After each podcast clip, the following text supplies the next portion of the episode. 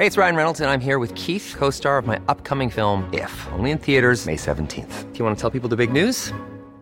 All right, I'll do. Sign up now and you'll get unlimited for $15 a month in six months of Paramount Plus Essential Plan on us. Mintmobile.com slash switch.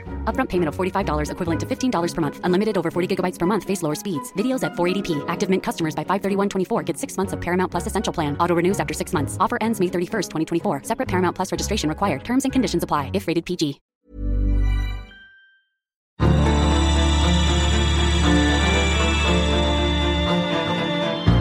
I think what we're facing, though, is you know some people call it hybrid war. I think it's better, in my mind, it's better to think about it as unrestricted competition. So it's not war. No one's shooting at us, but there's a real serious competition. The gloves are off, if you like, on a range of fronts. You're listening to the National Security Podcast, the show that brings you expert analysis, insights, and opinion on the national security challenges facing Australia and the Indo Pacific. Produced by the ANU National Security College. Well, welcome back to the National Security Podcast. I'm Will Stoltz from the National Security College. We're recording today on the lands of the Ngunnawal and Ngambri people, and we pay our respects to their elders, past and present. Today, I'm pleased to be joined by two ANU colleagues, Professor John Blaxland and Clare Birgin, to discuss their new book, Revealing Secrets An Unofficial History of Australian Signals Intelligence and the Advent of Cyber. Welcome, Clare and John. Thank you. G'day, Will.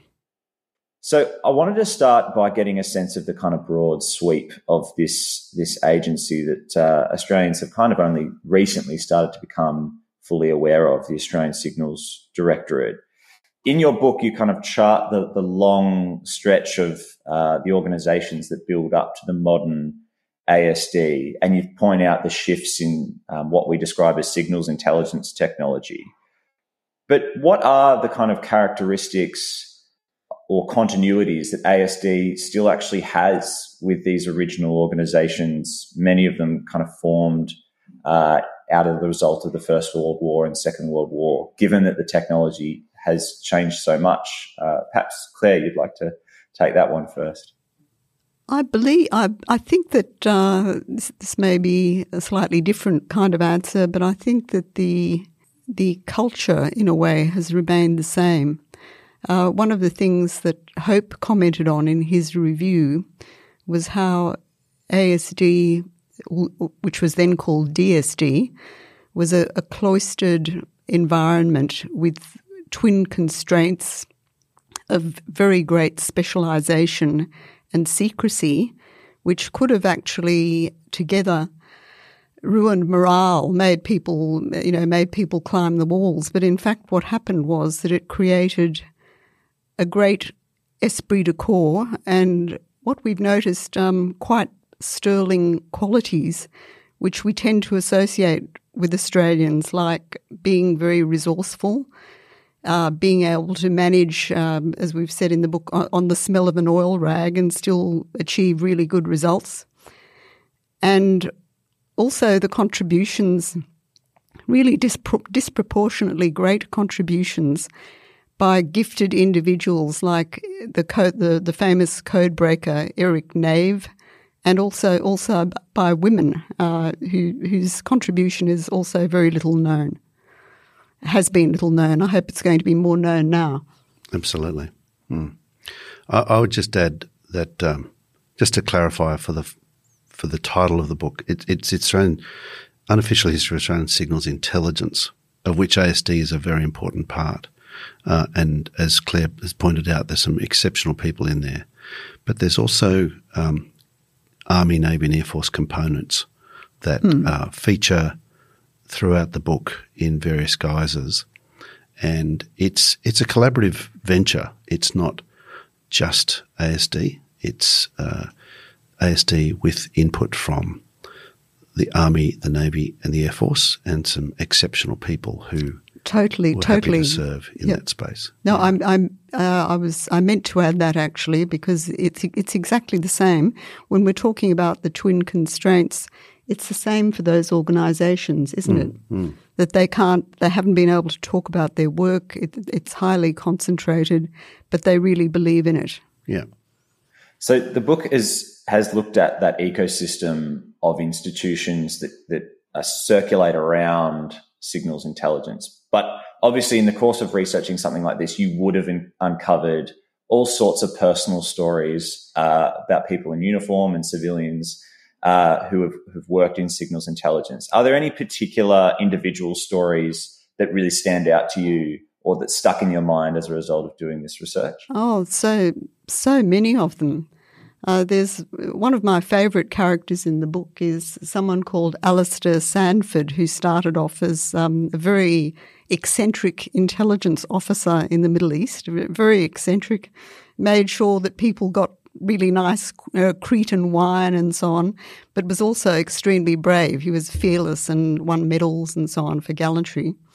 But he became the Australian deputy of Central Bureau when it was formed and was quite an extraordinary diplomat, very, very, very clever, um, very, very hardworking, but uh, seemed to be able to, working with other people, just through very fast footwork, uh, do quite extraordinary things uh, and, and got on very well, which was really important at the time, got on very well with both the Brits and the Americans. And one, one of the things he did, for example, was when our world famous codebreaker, Eric Nave, was about to be recalled to England, where he didn't want to go, Sandford, working with the D, it's the deputy DMI, wasn't yeah. Um, yep. managed to ah, and also working with senior represent, military representative in London, managed by some machinations, which I only uh, I about ninety percent understand what he did, but he managed to get him back. Mm. So brilliant person, and and then there was the woman who uh, Berenice Wormald, who was a teletype operator when the Japanese Coral Fleet was sighted. And uh, because the Japanese codes had been broken by then, they, they, were, they were not allowed to go out except with armed guards with instructions to shoot them rather than let them fall into Japanese hands. Yeah. So some of the stories were really quite hair raising, actually. Yeah. I would, I would add also that when it came to the post Second World War period, uh, uh, we had intended uh, to interview quite a lot of elderly contributors to the post war SIGINT arrangements. And one of our team um, had actually already commenced interviewing. Um, and we unfortunately weren't able to use those interviews because they were uh, they weren't released for us to use. Uh, they were classified. They remain classified. That was such a pity. Um, but we were able to tap in a little bit to uh, uh characters like James Armstrong, Commander James Armstrong, uh, who after whom the James Armstrong Building in Nowra is named, the founder, uh, really the instrumental figure in the development of the Royal Australian Navy Tactical Electronic Warfare Support Squadron, RANTEWS. And because with strong lineage connection to Fleet Radio Unit Melbourne or FRUMEL in the Second World War, which was so instrumental in assisting the Allied efforts in um, not only the Battle of Coral Sea but uh, the Battle of Midway as mm, well. Tracking, which, tracking submarines, they're amazing. Yeah. Um, and other figures like then Major Clive Williams, um, uh, who's there at the closure of DSD's facility at Victoria Barracks, uh, sorry, relocating um, to to Victoria Barracks in, in 1979. Um, he, he's a colleague at, at ANU, uh, and a long-standing, uh, deep-thinking, reflective individual. Um, so, but there's snippets like that which we managed to include, mm. but there are many, many more that uh, weren't unfortunately able to be included, uh, which hopefully uh, in the future somebody will have a chance to. Mm. But excellent that you were able to create a record of those personal insights, uh, even if they still are remaining classified. Um, Clare, you mentioned the kind of that characteristic of, of resourcefulness um, that kind of cut across the history of these institutions. I'm interested to kind of think about that resourcefulness at the the turn of the last century in, in the early years when these organizations were being set up particularly hmm. around the First World War. Hmm. Where did Australia sit in comparison to other countries when it came to signals intelligence at that time? Well, at that at that time, John will have something to say about that. But at that time, uh, we we were honing our skills in traffic analysis. Hmm. At which uh, Australia, I, I never knew this, but uh, Australia was actually the best, and that is actually almost um, a synonym for resourcefulness because it's getting everything you can from a message if you don't if you're not a cryptologist. You, you, you get the frequency the location the level of the person who's sending it. And uh, in terms in operational terms if there's an emergency it's the most important thing. And guess who was the best? The australians were the best. And they they taught themselves they were un, unskilled learned how to do it, um, insisted on it being used. So they were really, um, and this was recognised. You don't hear this from the Australians themselves. It was mm. actually recognised by the SIGINT historian, wasn't British, it? British SIGINT historian. Nigel, Nigel de Grey yes. commented on it. The Australians held the lead, really. And, and nowadays, in modern parlance, it's really metadata analysis. Mm. It's mm. it's looking at all the the peripheral data uh, around the message which tells you a lot about what that message is about, uh, without actually, because quite a lot of the time, you know, uh, messages would be collected, but the decryption would take some time. The decryption of the core parts of the message would take some time. In, in interim, that metadata analysis, if you like, the the, the traffic analysis, uh, was really what was going to provide that time sensitive assistance to our own forces mm. as they sought to gain advantage and preposition and perhaps avoid an ambush or get ahead and, you know, uh, get one step ahead of the enemy. So that kind of work, uh, as Clare says, was something we were renowned for, uh, but not in terms of the popular Australian folklore because mm. this was kept so secret for so long. And Australians are really diffident mm. as well naturally. Uh, you know, and so the combo of being diffident naturally and having to be quiet about it for such a long time mm. has meant that re- really very little was known for a long time about it. Yeah. So when we jump forward then to that immediate post-war period when there's the decision made to set up a, a dedicated standing signals intelligence organization in the defense uh, portfolio, the Defense Signals Bureau. Um, who are the people that are putting their hand up to to join this organization, given the war's finished um, and that there is this kind of comparatively low profile of this profession? So essentially, it, it's um, war. It's veterans initially mm. for the first the first generation of SIGINTers in the post-war period are people who were in Central Bureau and FRUMEL and D Special Section, the diplomatic special section, uh, as well as some people who are in Section 22, the, the radar, now, now we'd call it ELINT, electronic intelligence, uh, the, the, the, analysts in that space uh, who felt that they had something to contribute and who wanted to continue operating in that space. Uh, and and the, the, the fundamental problem we, we experienced was that while we were expert, as Clare says, on traffic analysis, we weren't great at cryptography and we didn't, the computing power that we got from the Americans, uh, IBM's, was they took it with them when they left. Uh, think well. Let's just not forget 1945. Who thought, well, why would you still need this? It was it was only about 1947 that it really became apparent that we did.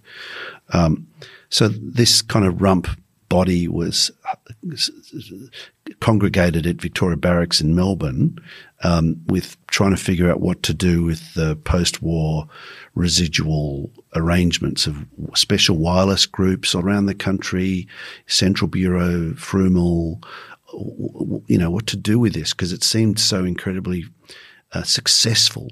People, there was, a, I think, a reluctance to just say, well, okay, that's all over. We go back to what we did sort of in 1919, where we just go back to what we did prior to the war, which is, it just seemed not right. Uh, particularly after two world wars, there was a sense of, okay, maybe, maybe, maybe we kind of need something into the peacetime period that's going to protect the nation. In, it, John, John is right that um, we didn't have the critical mass in cryptography, but we did have some great code breakers. We had the, there were a few of them, but they were remarkable. Like um, Eric Eric Nave um, mm. was world famous, wasn't wasn't Arth- he? Athanasius Treweek as well. And the yes, mm. and, and, Dale Trendall were were all um, remarkably good, and there were women code women code breakers who yeah. were women signalers were extremely good. And one of the things that Hope said in in, in I think his seventh report, mm-hmm. he said that they're um, as good as the men and sometimes even better. So yeah, which back in the day mm. was was quite a quite a thing to say. Yeah. This is half a century ago. Mm. Remember? Yeah. So sticking with that that early Cold War kind of period in which these uh, agencies are finding their feet. Um, you know, John, you've obviously written extensively about ASIO's history mm. and kind of looking adjacently to the counterparts, so to speak, in terms of the other fields of intelligence. Yeah. You know, uh, ASIO and ASIS are having a bit of a rocky start. There's a few teething problems that they're having as they're being established mm. as dedicated intelligence agencies. Is DSB having a kind of similar experience, or are they they having a little bit more of a smoother transition? So there was a hang up with confidence in Australian security and this was linked to SIGINT, in particular to the revelations coming from decrypted Soviet diplomatic cables under the code name of Venona. Um, David Horner and uh, Des Ball, uh, the late great colleague Des Ball, wrote about this in their book Breaking the Codes. But David really, uh, David Horner, did justice to this in his first volume of the ASIO official history, um, The Spy Catchers uh, ASIO was set up to catch the nest of spies that the Venona revelations pointed towards. And so there was an enormous, there's a, there's a foundational link between SIGINT and HUMINT, if you like, at the outset of the, uh, at the creation of ASIO. Um, and of course that then affects what happens in, uh, in the SIGINT world as well, because there's a question of trust. How can you trust Australia? And there's a, it takes a few years. It's really by 1953 when uh, Brits and the American SIGINTers come to Melbourne for the 1953 Trilateral Conference, where we see kind of the, the, the wartime levels of trust and collaboration resume. So, eight years after the war, um, six years after the foundation of ASD or DSB as it was initially, Defence Signals Bureau, um, we see the, the the the, operations of, of, of, DSB as it was.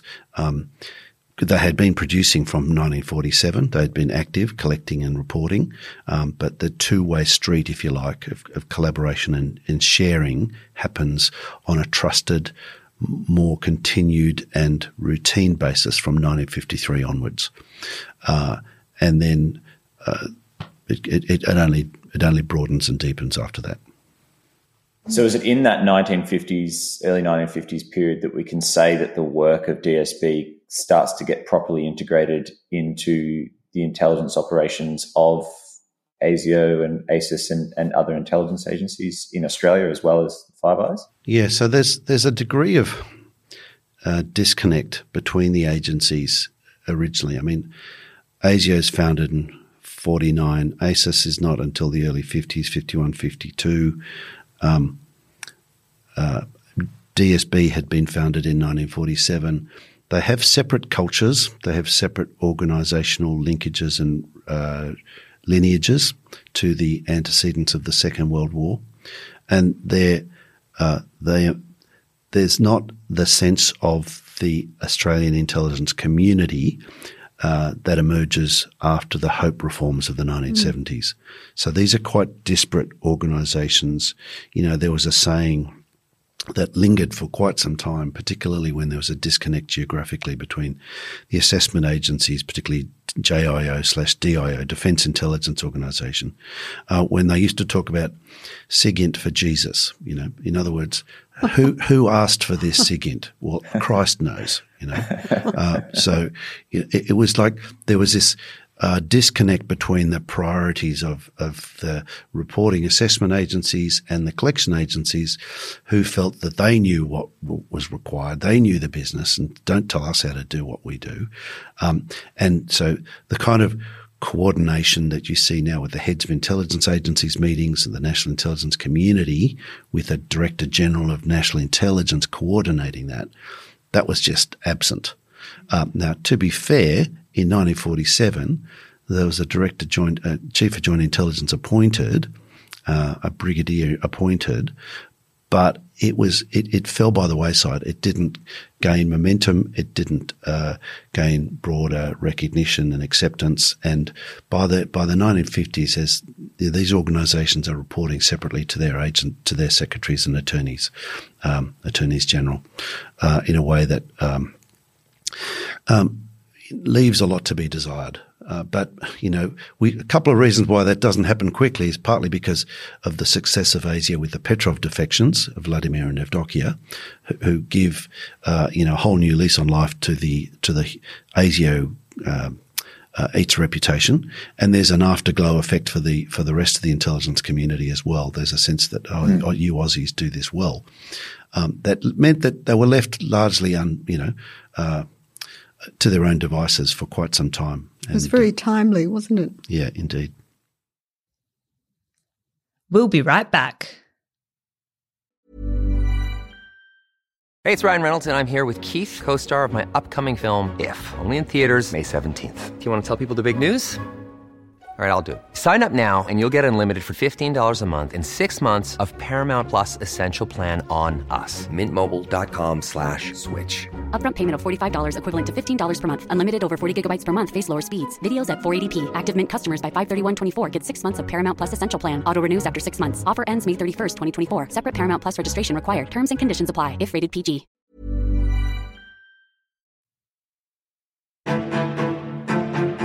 In this disrupted world, Australia needs security professionals more than ever. Join the next generation studying at the ANU National Security College. Our programs uniquely fuse academic knowledge with practitioner experience and fit around your lifestyle with study offered online and on campus. Follow the link in the show notes for more information about programs and scholarships. The ANU National Security College. Engaging minds for a secure Australia. So, what about ministerial support for um, signals intelligence? It's an area of intelligence that, for a lot of cabinet ministers, they might not naturally be able to get their head around just in the same way that they can for human intelligence or other areas. I mean, intelligence generally can often be esoteric for the ministers that are having to sign off on spending and these sorts of things. To what extent was there kind of um, you know, enthusiasm or high level backing for the creation of a dedicated signals intelligence agency for Australia. And, and I suppose conversely, similarly to that, you know, we saw at various times degrees of suspicion on the intelligence community from cabinet ministers. Um, was that something that that uh, DSB experienced as well? Well, just just to answer that um, in a slightly different way, for for quite a while, uh, the signals agency s- seemed not to ask f- very, for very much money and was actually um, mildly criticised by Hope for not doing that. This was the living on the smell of an oil rag. They, they were um, very modest in their demands, and he suggested that that actually had, you know, had affected them and that, that they ought to be asking for more. So I think it was perhaps um, perhaps a two way street. And as, as, you know, they've just they've just received a whole lot of money for this REDSPICE program. Mm. Not so modest now. No. uh, so I want to ask about the Five Eyes uh, agreement. It's you know fairly well known now, but um, obviously was very very secret arrangement and uh, signals intelligence was the kind of core nucleus around the creation of, of Five Eyes. And in your book, you kind of chart the, the various um, agreements that kind of come to form part of that signals uh, intelligence sharing arrangement. Why do you think it was that it was signals intelligence that was the the core nucleus of this of what has become a much wider sharing arrangement? Why not um, another uh, area of collaboration? Ah, because of Enigma, because it's the most secret form of intelligence, because it was absolutely crucial. Uh, it was really like the Holy Grail, I think. And, and also, the uh, Clare's right, but it was the collaboration in, in, you know, the Battle of the Coral Sea, Battle of Midway, but also US UK cooperation on breaking the German codes and then the Japanese codes that um, pointed to the utility of collaboration um, and the efficacy of doing so over great distances um, in a way that the other intel domains weren't able uh, to replicate to the same extent in the early days, uh, in the pre, you know, VTC um, era, if you like. So there was there was an um, the technology facilitated it. Um, the radio networks, and there's a couple of diagrams in the books in in, in the book about the extensive uh, n- networks of uh, you know you could you could collect something in Melbourne um, with uh, from our HF radio receiving station, and you could transmit it back for London to then work on decrypting. And then they could then pass it across to Washington. You know, this could happen in a way that uh, really capitalized on the various complementarities, if you like, the strengths and weaknesses of each uh, element of the of what became the SIGINT Five Eyes network. Uh, that proved incredibly effective in the Second World War, and was then reinforced in the way the the West, particularly the UK and the United States, responded to the rise of the Soviet threat um, and post 1949 the expansion of uh, communism across Asia. Um, the Korean War, I think, is also significant. Uh, the collaboration there, even though we talk about the Korean War early on, it's it's a bit of a failure because no one's paying attention. There's very few Korean linguists. It's not like the lead up to the Second World War where there was lots of German and Japanese speakers available to tap into. There was very few Korean linguists who could actually do anything with the information they were collecting from Korea. Uh, that that pointed to collaboration, the collaboration over Hong Kong, uh, where Australia was working closely with the Brits. These kind of these kind of things uh, uh accrued and confidence and trust and and just just going back a bit, things happened like the, the Zimmermann telegram, mm. where where the, our friend Nigel Nigel de Grey again mm. said, "Do you want to bring the Americans into the into the war?" Mm. And uh, and really by by decrypting this telegram that promised um, promised Mexico uh, New Mexico and Texas back after the war if they kept the United States Army busy on the Mexican border, mm. brought the Americans into the war. So th- mm. there were, even though that wasn't, that was covered up at the time, wasn't it? Absolutely, yeah. You know, for source protection. Mm. But um, things like that were known, and I think they reinforced. Yep. So sticking then, I guess, with this incredible trusted integrated relationship that's been forged with with Five Eyes. Um, you know, one of the crown jewels of ASD is the the Pine Gap Joint Facility, and it's probably the most kind of physical manifestation of this integration that we can we can point to. Um, tell us a bit about uh, what what Pine Gap was set up initially to to do, and potentially about the process of uh, negotiating an arrangement of this kind of integrated facility. So, yeah, the Joint Space Research Facility, as it was known originally, uh, established, signed in 1966, operational by 69. Uh, this is, you know, it, it actually morphs as technology uh, changes. Its capabilities expand significantly from detecting um, by the by collecting data from satellites, um, detecting the plumes of uh, uh, ballistic uh, nuclear uh, missile testing uh, across you know the, the steppes of Asia of the of, of, Soviet of the Soviet Union and in China.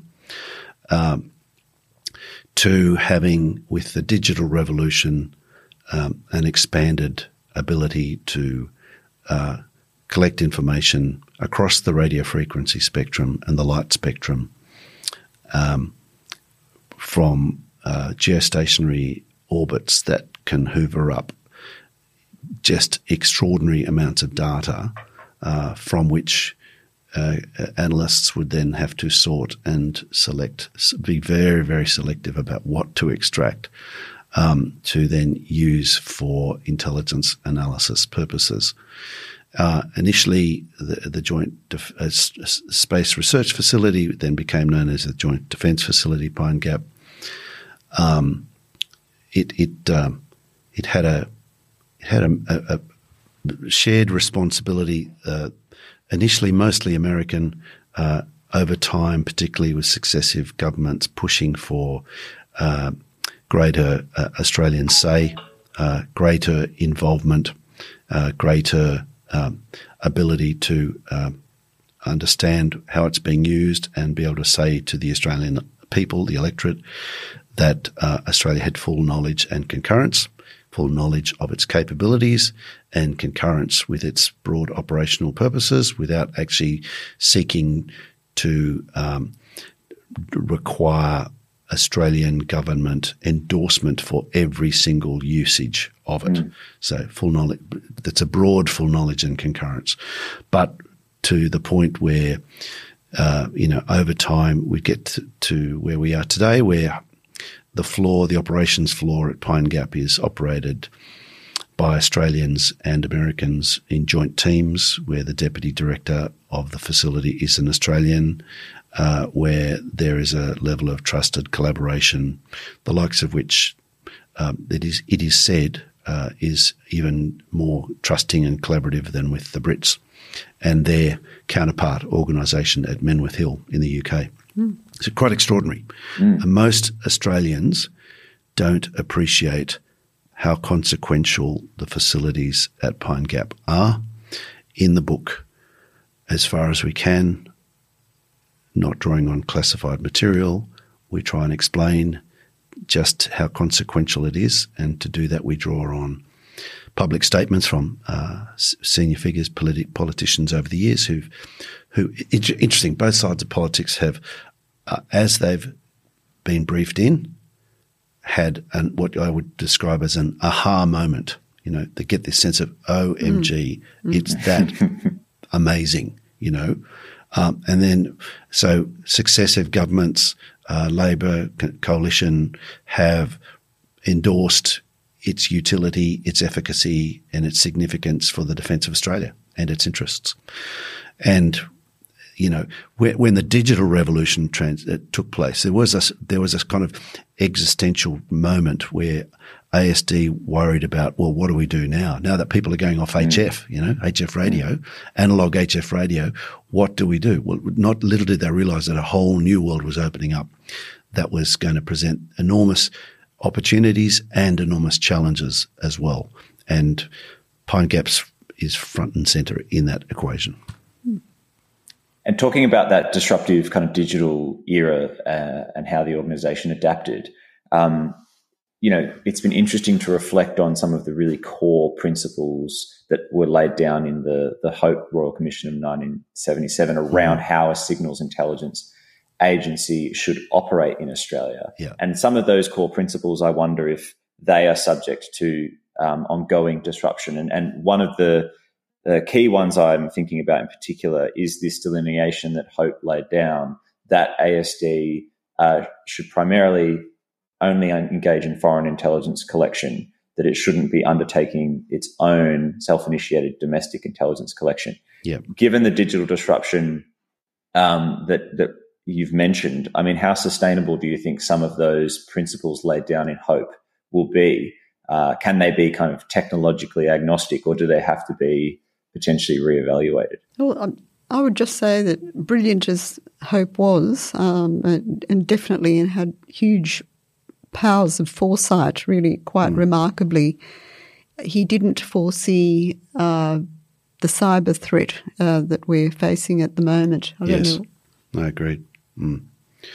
And that's that's had a transformative effect on on the enterprise, on the SIGINT enterprise.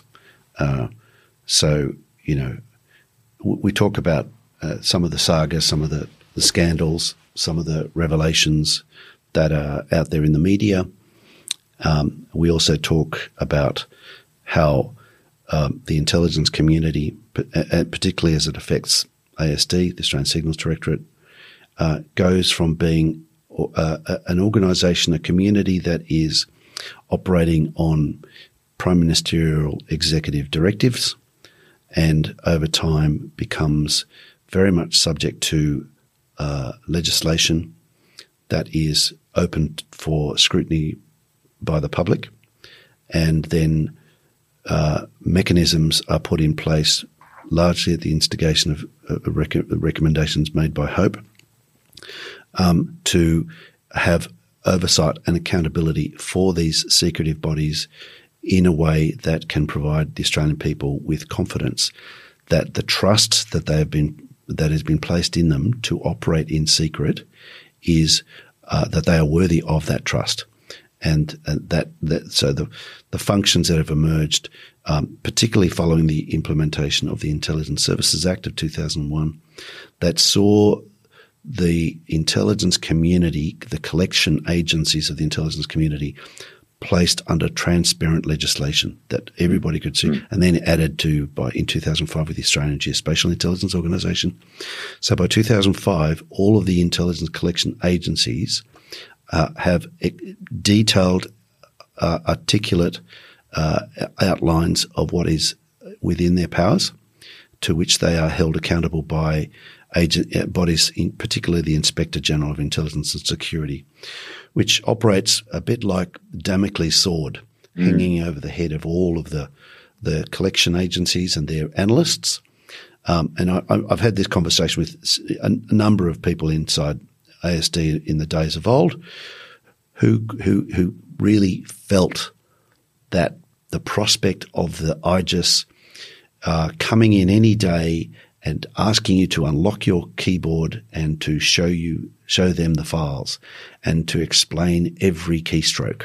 Mm. That is a that is an incredibly powerful um, uh, check on hubris, on excess, on abuse of power that most people in Australia don't realise exists. It's actually a very robust mechanism, one of the most robust in the world. But it's really critical for trust and confidence in an open liberal democracy like ours, which is being buffeted by so many other challenges externally. No, no right to silence uh, with the IGIS, with the IGIS either. So yeah. it, it, really is incredibly powerful. Yeah, um, and very important to just to maintain to maintain that public trust, because sometimes overclassification, for example, can be seen as an exertion of power yes. you know, ra- rather than justified. And, and uh, another enduring principle from the Hope Royal Commissions uh, that's been reflected in that legislation and that evolution you've charted there, John, is still this sense that these agencies have to be subject to, uh, if not being entirely civilian agencies, they have to be subject to civilian leadership and, and oversight, which is obviously a bit of a change from that those original organizations you sketched, which were primarily military. So I make the distinction. It's it's it's civil authority. It, it, whether it's a uniform person or not is it's not yeah. the point. It's the reporting to to executive civilian elected government. That's yes, the point. Yes, yeah. that's and that's what I'm emphasizing. But I'm I'm wondering then with this turn of ASD to conducting offensive cyber operations, which were publicly acknowledged in 2017. Mm. Um, what your reflections are about an organization that is undertaking increasingly or has a capacity to undertake essentially a, a warfighting tool, uh, whether that configuration of it being, uh, you know, somewhat air gapped from the Australian Defence Force is still sustainable, appropriate, or whether into a new era of modern warfare, whether that arrangement needs to be potentially reevaluated. Well, you, you know that a new cyber strategy is under discussion at the moment. I'm really looking forward to it because uh, I, I, think it's important, it will be important to have um, a, a, public debate about these things, an open one. Mm. Uh, so uh, it's it's and it's been a while since we've had that. So uh, I'm I'm just waiting for it. Yeah, I, I would add also that we um, we we tend to think binary, in binary terms about war and peace, and about uh, the use of uh, kinetic effects or inter, in, you know disruption, disruptive powers. Um, I, I, think what we're facing though is um, a, a, a, clash of understandings of of the, the, world we live in, and um, I think what we're facing is uh, you know, a, you know, some people call it hybrid war. I think it's better, in my mind, it's better to think of it as unrestricted competition. So it's not war. No one's shooting at us, but we are being, we're being, there's a real serious competition. Uh, the gloves are off, if you like, on a range of fronts.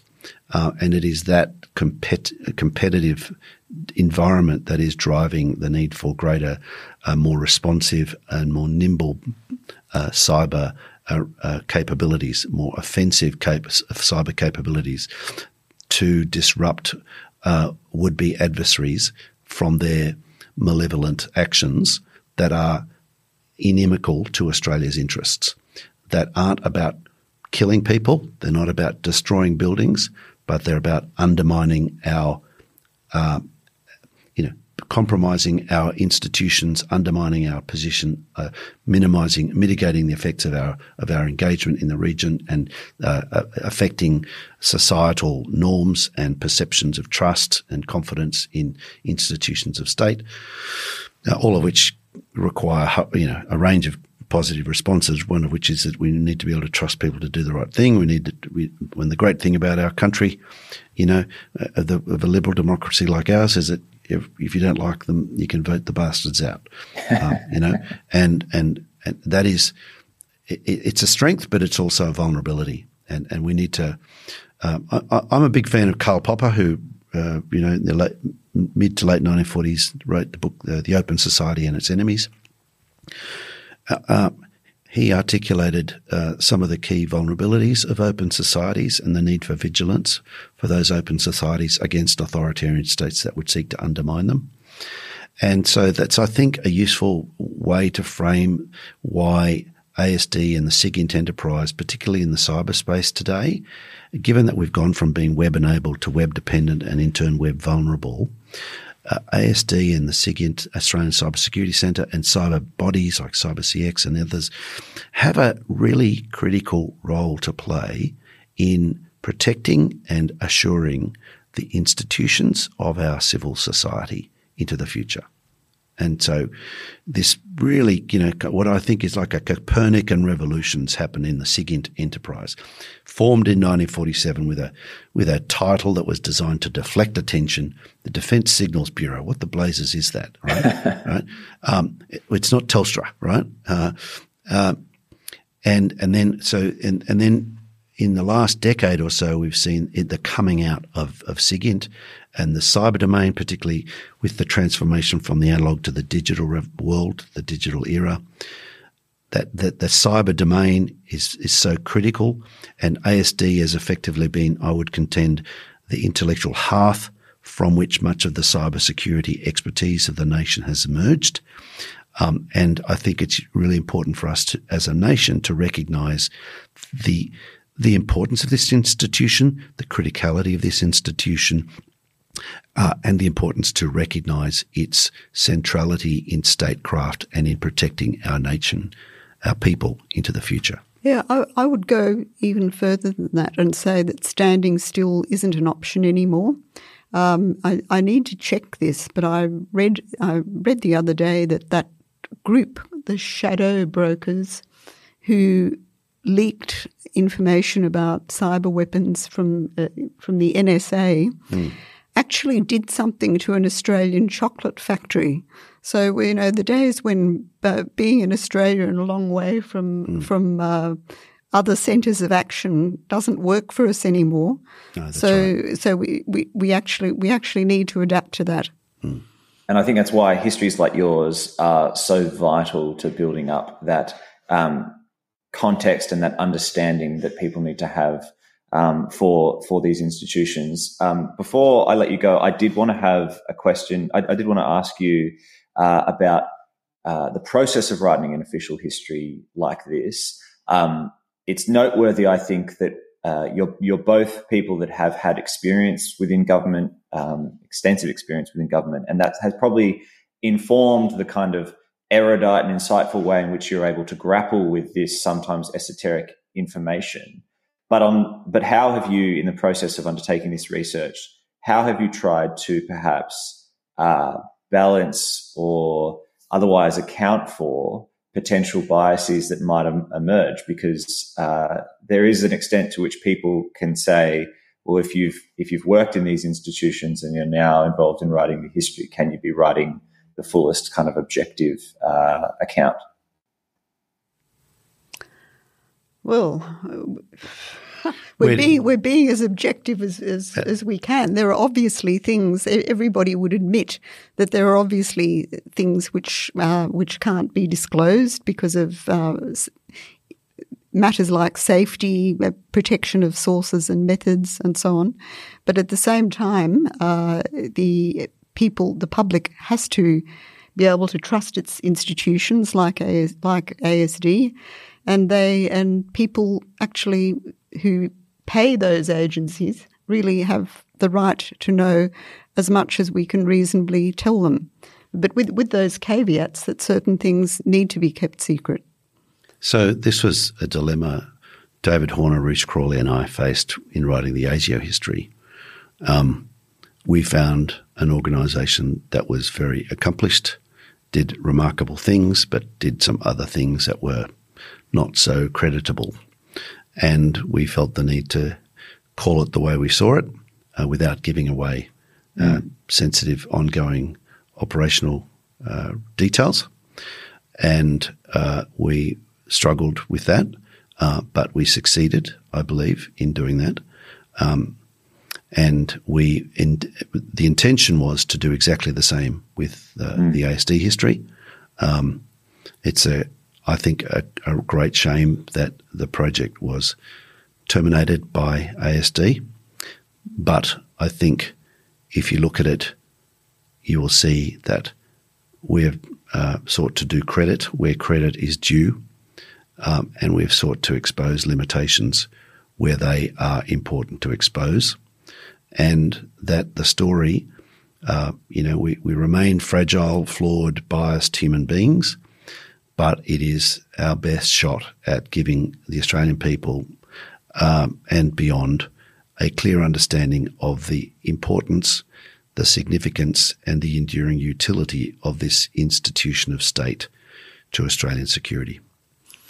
paradoxically, I would even say that after the, after it, it, I believe it was it was a pity for ASD that the project ended, but that's just me. Mm. But uh, paradoxically, I would say that after after that ended, just being unconstrained, although we were still careful, but not constrained in that way. Yeah.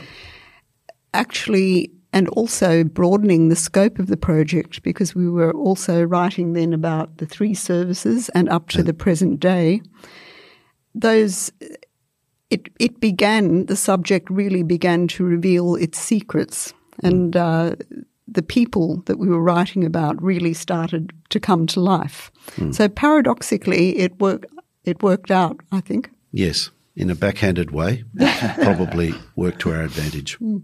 Oh no, it's an excellent resource um, to all future scholars, I think, and and there is. It's always great to hear the kind of um, creative voice that can be put through an unofficial history that sometimes doesn't make it into uh, official versions. So I enjoyed um, reading it immensely, and I'm sure uh, our listeners will as well because they'll be rushing off to get uh, get a copy of their own, either um, a digital copy or uh, physical one. I think a digital one would be fitting given the subject matter.